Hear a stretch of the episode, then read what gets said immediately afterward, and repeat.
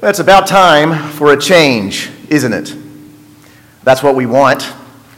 Because things are not good. Things are not as they should be. I mean, this world, the culture, the economy, our government, not to mention my job, my, my marriage, my situation in life. Things are not right, and so things have got to change.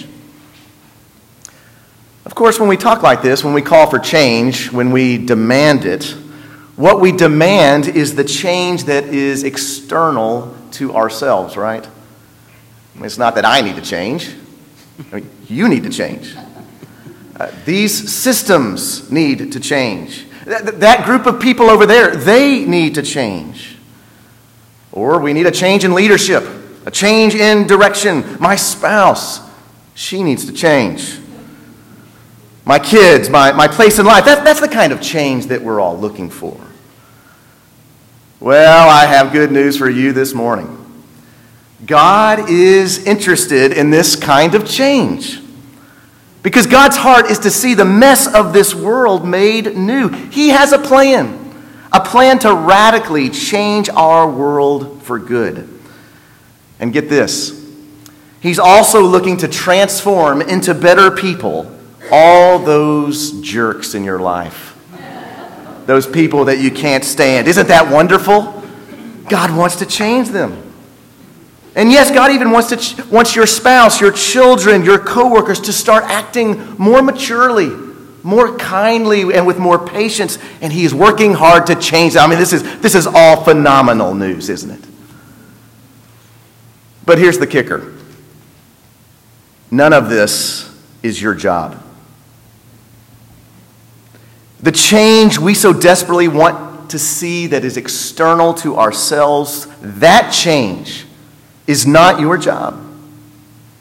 Because when it comes to change, it is not your job to change the culture, to change the systems, to change this person or that person in your life. It, it's not to change the world. No, when it comes to change, your job is simply this to allow God to change you.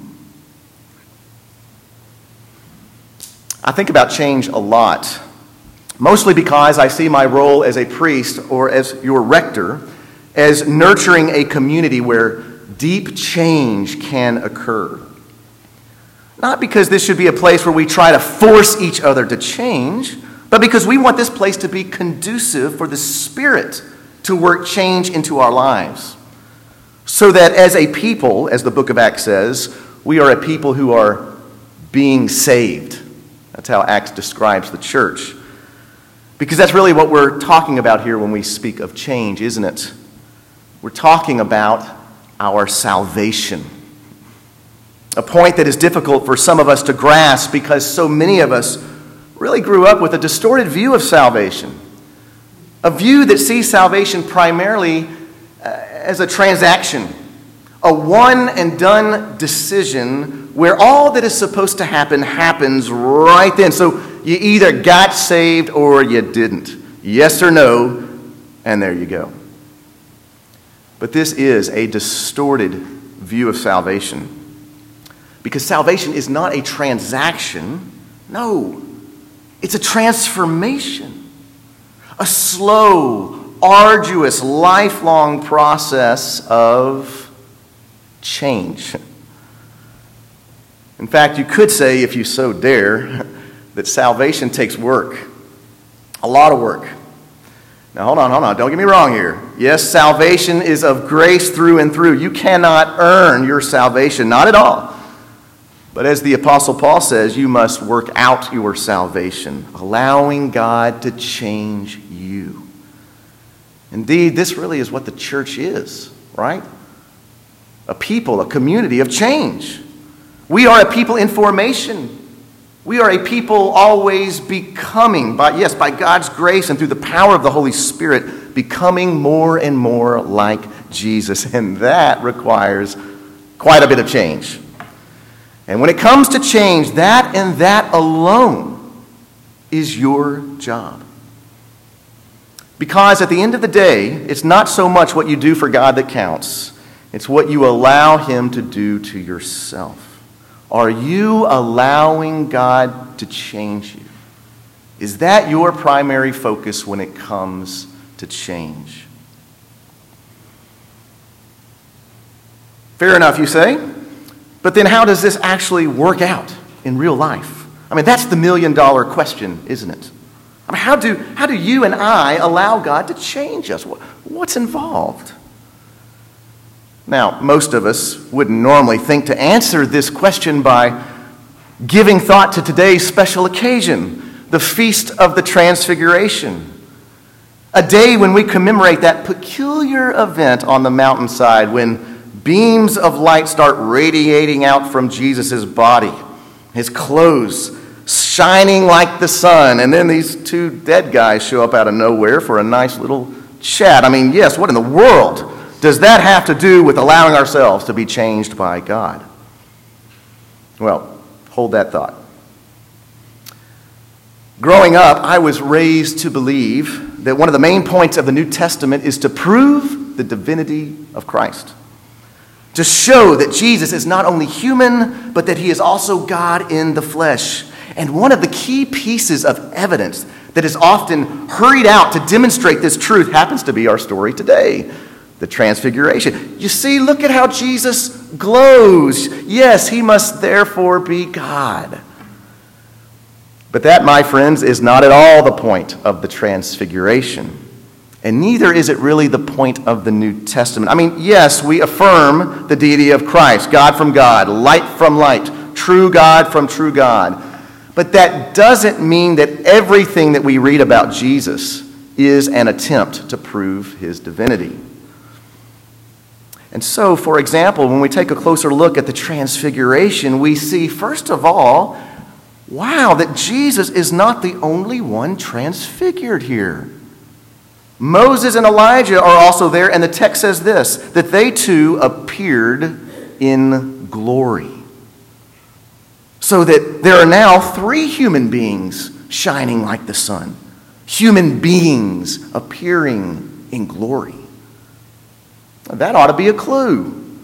That ought to remind us that this is sort of the point of our humanity. Remember that we are created as God's image bearers, and, and part of that means that we're designed to share in and reflect His glory to the world. I think of Psalm 8 here, right?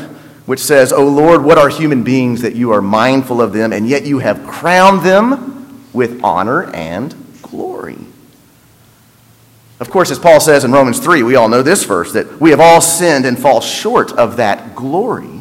But that doesn't change God's intention to restore it for us in Christ, right? Uh, the $2 theological word for this is glorification. Might that be what is actually going on in our passage today? A foretaste of what's to come for us? Could it be that the glory that burst forth from Jesus wasn't intended to point to us to his divinity? It was instead intended to point us to the future glory of our own humanity. In other words, what if what Peter, James, and John saw that day in the face of Jesus was a mirror image of their future selves. That sounds weird, I know. But this idea isn't so far fetched when we recall what the Apostle Paul has to say about it. There are some incredible connections to be made between our passage today and what, Pat, and what Paul wrote to second, in 2 Corinthians 3, where he says this. He says, All of us with unveiled faces beholding the glory of the Lord as though reflected in a mirror, we are being transformed, he says, into that image from one degree of glory to another. A better translation might be we are being transfigured, since that is actually the same word that is used to describe the transfiguration of Jesus here in Luke. I think that's amazing. We who behold the glory of Jesus we are also being transformed into that same image. We are being changed. I noticed when we were singing our gospel hymn this morning on the transfiguration that that's the connection that they make. Verse 3 When Christ descends and eternal life made known, all our mortal bodies change to copies of your own. Isn't that amazing? I think that's the principle that we need to catch here. That you become what you behold. Or to Christianize it, we would say the more that you behold the face of Christ, the more you become like him, the more that you allow God to change you. We are all meant to be transfigured for a change. This is what it takes to work out our salvation, the work of beholding, so that we might become, right? Become what you behold. Think about Moses on Mount Sinai, right? In our Old Testament reading today from Exodus 34. I don't know if you know this, but earlier in that passage, Moses had the audacity to make this bold request of God. Remember? He said, Lord, show me your glory. And the Lord amazingly replied, He said, I, I will make all my goodness pass before you, and I will proclaim to you my name. That is God's own character, who He is so that Moses, like no one else in his time, had the privilege to behold the glory of God, and it changed him. Indeed, it changed him so much that when Moses came down from the mountain, the skin of his face shone because he had been beholding the goodness of God. And so Moses himself, you could say, had been transfigured. He was changed.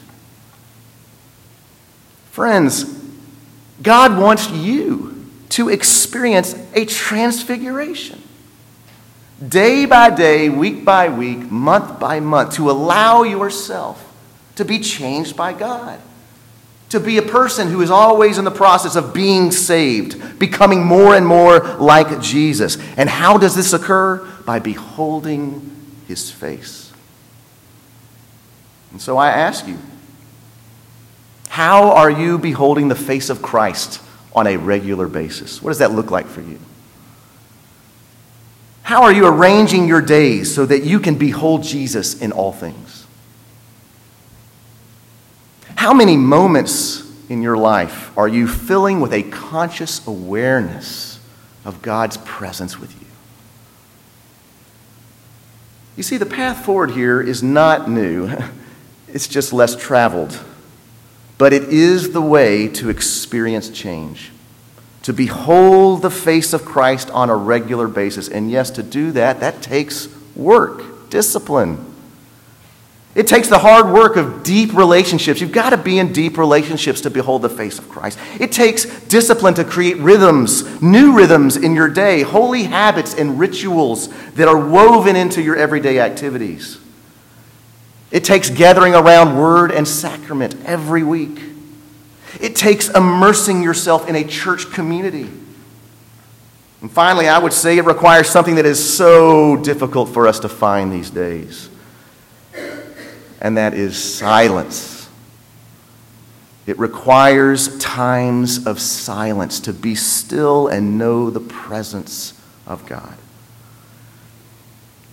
What I'm talking about here is what the ancients like to call a rule of life.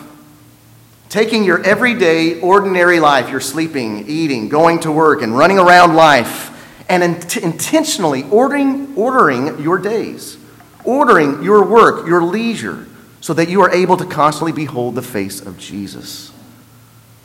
In other words, it's training your daily earthly schedules to see heavenly realities.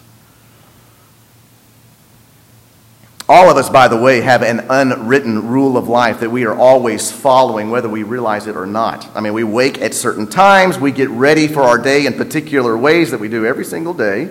We use our free time for various purposes, and we practice rhythms of, we, we all have our own rhythms of work and hobbies and, and worship and vacation and so on. There is already a rule in life in place that you are following this very day.